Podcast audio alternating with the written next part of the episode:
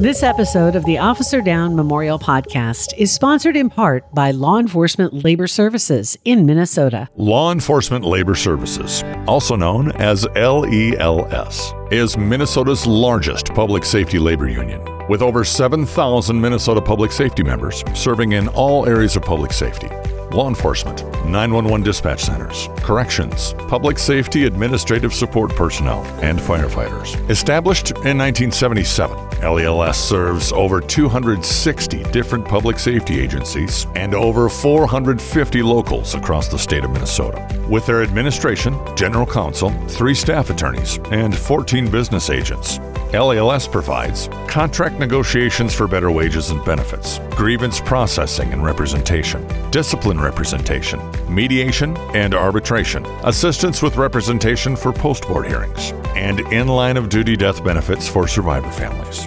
Find out more about law enforcement labor services at lels.org. LELS.org. Episodes of the Officer Down Memorial Podcast may contain strong language and violent content. Listener discretion is advised. Hi, everyone, and welcome. I'm Sheriff Scott Rose from Minnesota, and I'm your host for today's new episode of the Officer Down Memorial Podcast. Walking eastbound, walking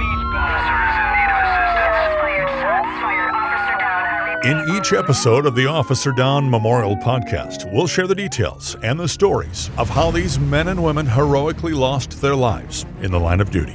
Our mission is to help ensure their service and sacrifice is never forgotten.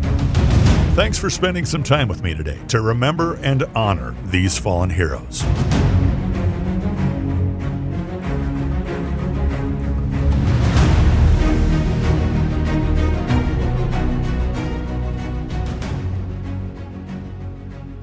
Barack Obama was sworn in as the 44th President of the United States and our nation's first African American president. I stand here today humbled by the task before us, grateful for the trust you've bestowed, mindful of the sacrifices borne by our ancestors. Analog television broadcasts end in the United States as the Federal Communications Commission requires all full power TV stations to send their signals digitally. The nationwide transition to digital TV begins tomorrow. What does that mean for you? Here's CBS News science and technology correspondent Daniel Sieberg. Good morning. Good morning, Harry. The countdown is on. For, for real this time. The country was stunned when pop music icon Michael Jackson died of a prescription drug overdose at his home in Los Angeles, California. Tonight's breaking news. Multiple media outlets are now reporting that pop singer Michael Jackson has died. Jackson was not breathing when paramedics arrived at his home after a 911 call. We are watching for any new developments on this breaking news. We will bring them to you as soon as we learn them. The year was 2009. A southeast Minnesota county of just over 46,000 people, Goodhue County was named after James Madison Goodhue, who published the first newspaper in the county called the Minnesota Pioneer. The Mississippi River borders the county to the east, and the county terrain consists of rolling hills etched with drainages and gullies and high bluffs against the river valleys. The county has 757 square miles of land and 24 square miles of water. It was March 10th, 2009, a typical spring day in Minnesota. Temperatures were in the upper 30s, and the Weather Service was forecasting uh, a snowstorm for the next couple days, affecting central and northern Minnesota. Although Goodhue County was likely not to see much more than possibly some rain over the next few days.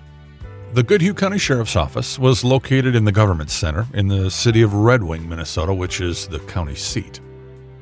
P.S. Fish was the first appointed sheriff of Goodhue County back in 1849. In 2009, Goodhue County's 13th elected sheriff was Sheriff Dean Albers.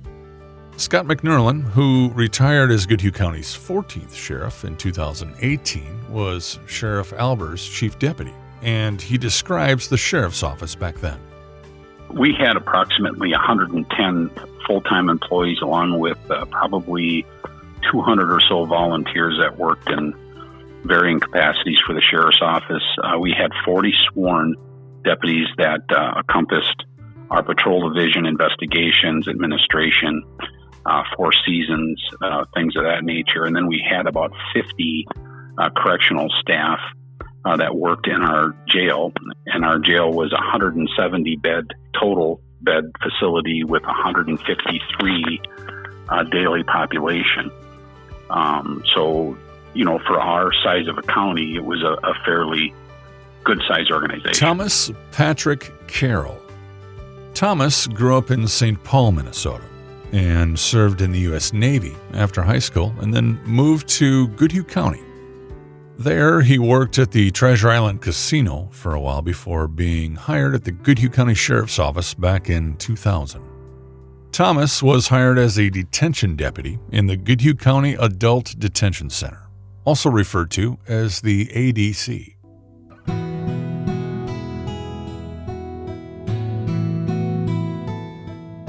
Sheriff McNurlin said he remembers Tom as being someone who really did a great job in the ADC, that he was someone that had the ability to really, really relate to people. Tom was a good employee. He was a hard worker, uh, very dedicated um, to you know his crew and to to what he did. He was also a union steward, and he took that job very seriously. Um, in all the years that I worked uh, in administration, I, I would have to say Tom was probably one of the best union stewards that I ever had the opportunity to work with. Um, he was very conscientious about what went on within the adult detention center, and he always seemed to stay ahead of a lot of the issues that would come up with employees and with um, you know any labor related issue. Uh, but he also had the ability to kind of balance the big picture of not only the sheriff's office itself, but even the county when it came to dealing with uh, issues of, of uh, employee related things, or even uh, when it came time to do um, negotiations for wage and such. Uh, he was really unique in that way. It was training day at the Goodhue County ADC. Today, detention staff was getting certified on CPR training or cardiopulmonary resuscitation training. It was almost one o'clock in the afternoon, and the training was being conducted in the third floor training room of the Goodhue County Law Enforcement Center on West 6th Street in Red Wing.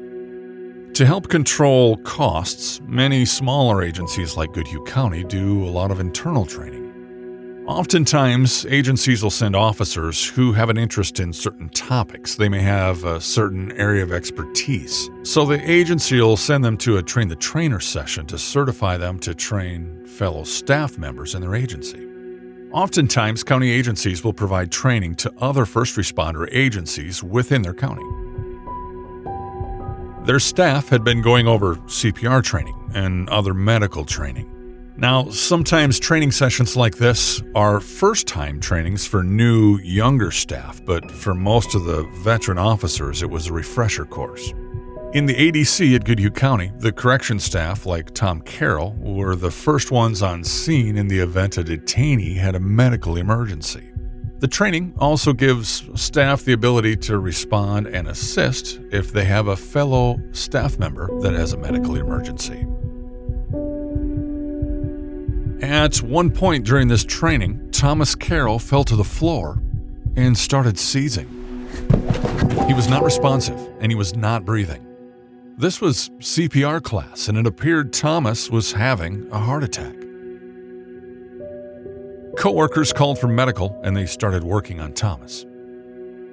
I was at the law enforcement center and dispatch gave out a call that there was a medical incident up in the third floor training room um, they said a male party was having a seizure and that uh, they had contacted the ambulance, which is just a few blocks away here, the ambulance garage is, and that they were going to be responding up there.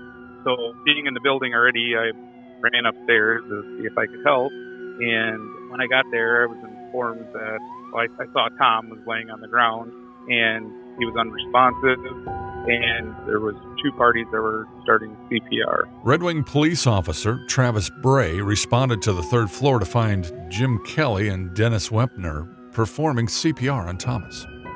Sergeant Jim Kelly was next to Tom, and then Dennis Wepner, who was in charge of the class, was actually the instructor. uh, they were performing CPR on him. They already had an AED up there. I had grabbed one and brought it up um, right away, but Dennis already had one there, so they already had it connected to Tom. And uh, Dennis said that he needed suction, which we carry in our medical bags. I didn't have my medical bag with me since I was already in the LEC. Uh, they're in our patrol cars, but the ambulance had arrived on scene, which would be towards the front of the building. So I ran out there and told them, um, you know, that they needed suction and that CPR was in progress. And the medics then came upstairs with me, they kind of took over the scene. Rescue efforts continued with the arrival of Red Wing Fire Department paramedics.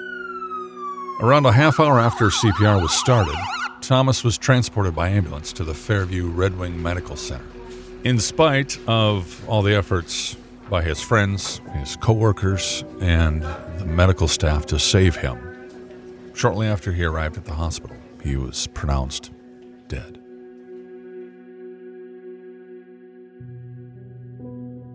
Law enforcement. It's a brotherhood. Your agency becomes your family, and while Law enforcement deals with tragedies and people in crisis every day. It's different when it's your coworker, when it's your friend that you're trying to save. With most workplaces, people are pretty close, friends and coworkers, and a lot of the gals were crying, and and um, yeah, so there was a lot of emotion. No one obviously anticipates or expects something like that to happen to your coworkers. You know, we we oftentimes are involved in those situations um, in the community with people all the time, but we're sometimes not mentally prepared to have it happen to somebody that you're working with. So, you know, there's some irony in the sense that he was uh, actually doing uh, CPR training, and then when uh, he had the medical emergency, the actual instructors took over and, and began to actually try to resuscitate Tom. And I think that was that had somewhat of an adverse effect on staff seeing that you know, we sometimes don't look at training deaths or, or you know, the guy that, that ends up responding to a, a difficult call and then has a heart attack on the way back to the office. You know, th- those are equally as tragic, you know. Thomas Carroll's funeral was held at the United Lutheran Church on Monday, March 16th. Honorary pallbearers, which in most cases would be family, were actually the entire adult detention center staff. A private family interment was held later at his burial at Fort Snelling National Cemetery in Minneapolis. Fort Snelling Cemetery was established in 1870 to serve as a burial ground for the soldiers who died while stationed at the post. Following World War I, as new legislation expanded the eligibility requirements for burial in a national cemetery, the Fort Snelling National Cemetery was established in Minneapolis by the International Airport. Fort Snelling is one of a dozen or so very large cemeteries conceived between World War I and World War II to serve large veteran populations in some larger cities across the U.S. There are 680 soldiers who served there from 1820 to 1939 who are also buried there. This national cemetery, administered by the U.S. Department of Veteran Affairs, covers nearly 450 acres of land and remains the final resting place for over 180,000 servicemen and women, including Thomas Carroll. Studies show that law enforcement officers live an average of 15 years less than the average American. Nearly 50% of officers will die from heart disease within five years of retirement. While cardiovascular disease can certainly be genetic, being in law enforcement careers like corrections, officers are challenged with diet, exercise, lack of sleep, etc primarily due to shift work and overnight work. There are also a number of studies being conducted now on the correlation between cumulative stress and law enforcement contributing to this disease. When a crisis like this happens in an agency and you lose one of your own, it makes everyone reflect. Regardless if they died from a gunshot wound or a medical emergency, coworkers reevaluate and reflect on their own lives, and in this case, on their own health and well being you know, it certainly made people take pause and reflect on themselves. I think that was a pretty common thread in the following days.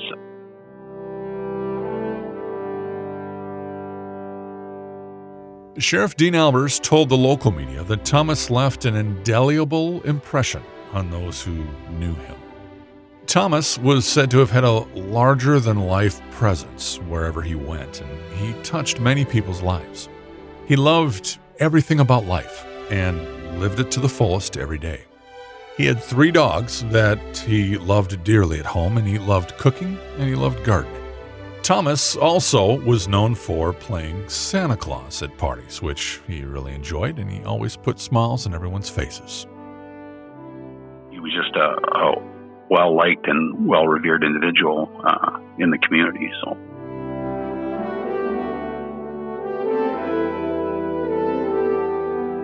Thomas Carroll was 51 years old and had served the Goodhue County Adult Detention Center for nine years. He was survived by his wife Diane and her son Christopher. For fallen law enforcement officers surviving families, like the family of Thomas Carroll, their sacrifice never really ends.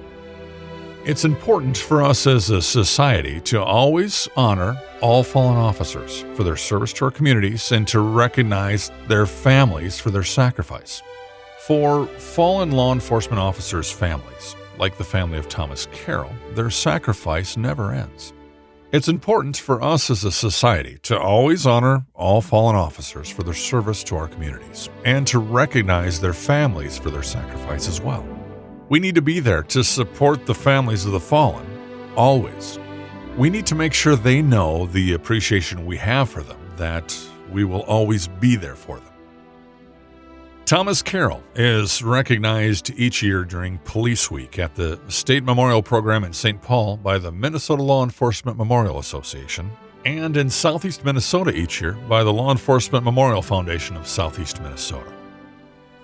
The foundation is currently raising funds to build the first Southeast Minnesota Law Enforcement Memorial in Rochester to honor and remember this fallen hero and over 30 other fallen heroes in Southeast Minnesota. If you're interested in supporting the Goodhue County Sheriff's Office and you'd like to donate to the construction and maintenance of this new memorial, you can find out more information on the Foundation's website at www.lawenforcementmemorial.org. Walking eastbound, walking eastbound. Thank you for spending the time to listen, learn about, and honor the memory of this fallen hero. Make sure you take the time to thank your local law enforcement for their service and their sacrifice. And don't forget to thank their families too. They also sacrifice so much for our safety. It's up to us to help ensure the sacrifices made by these fallen heroes and by their families are never forgotten. So please share this podcast with family and friends. Until next time, this is the Officer Down Memorial Podcast. I'm Scott Rose. Thanks for listening.